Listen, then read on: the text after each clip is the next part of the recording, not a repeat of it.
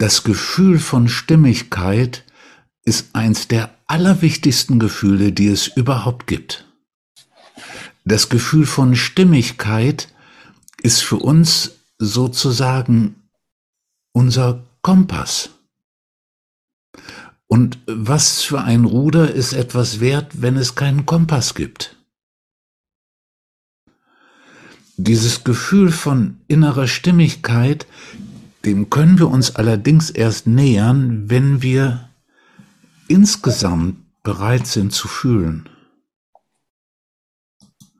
Also dass die Offenheit für das Fühlen überhaupt ist die Voraussetzung, um diese innere Stimmigkeit fühlen und erfahren zu können.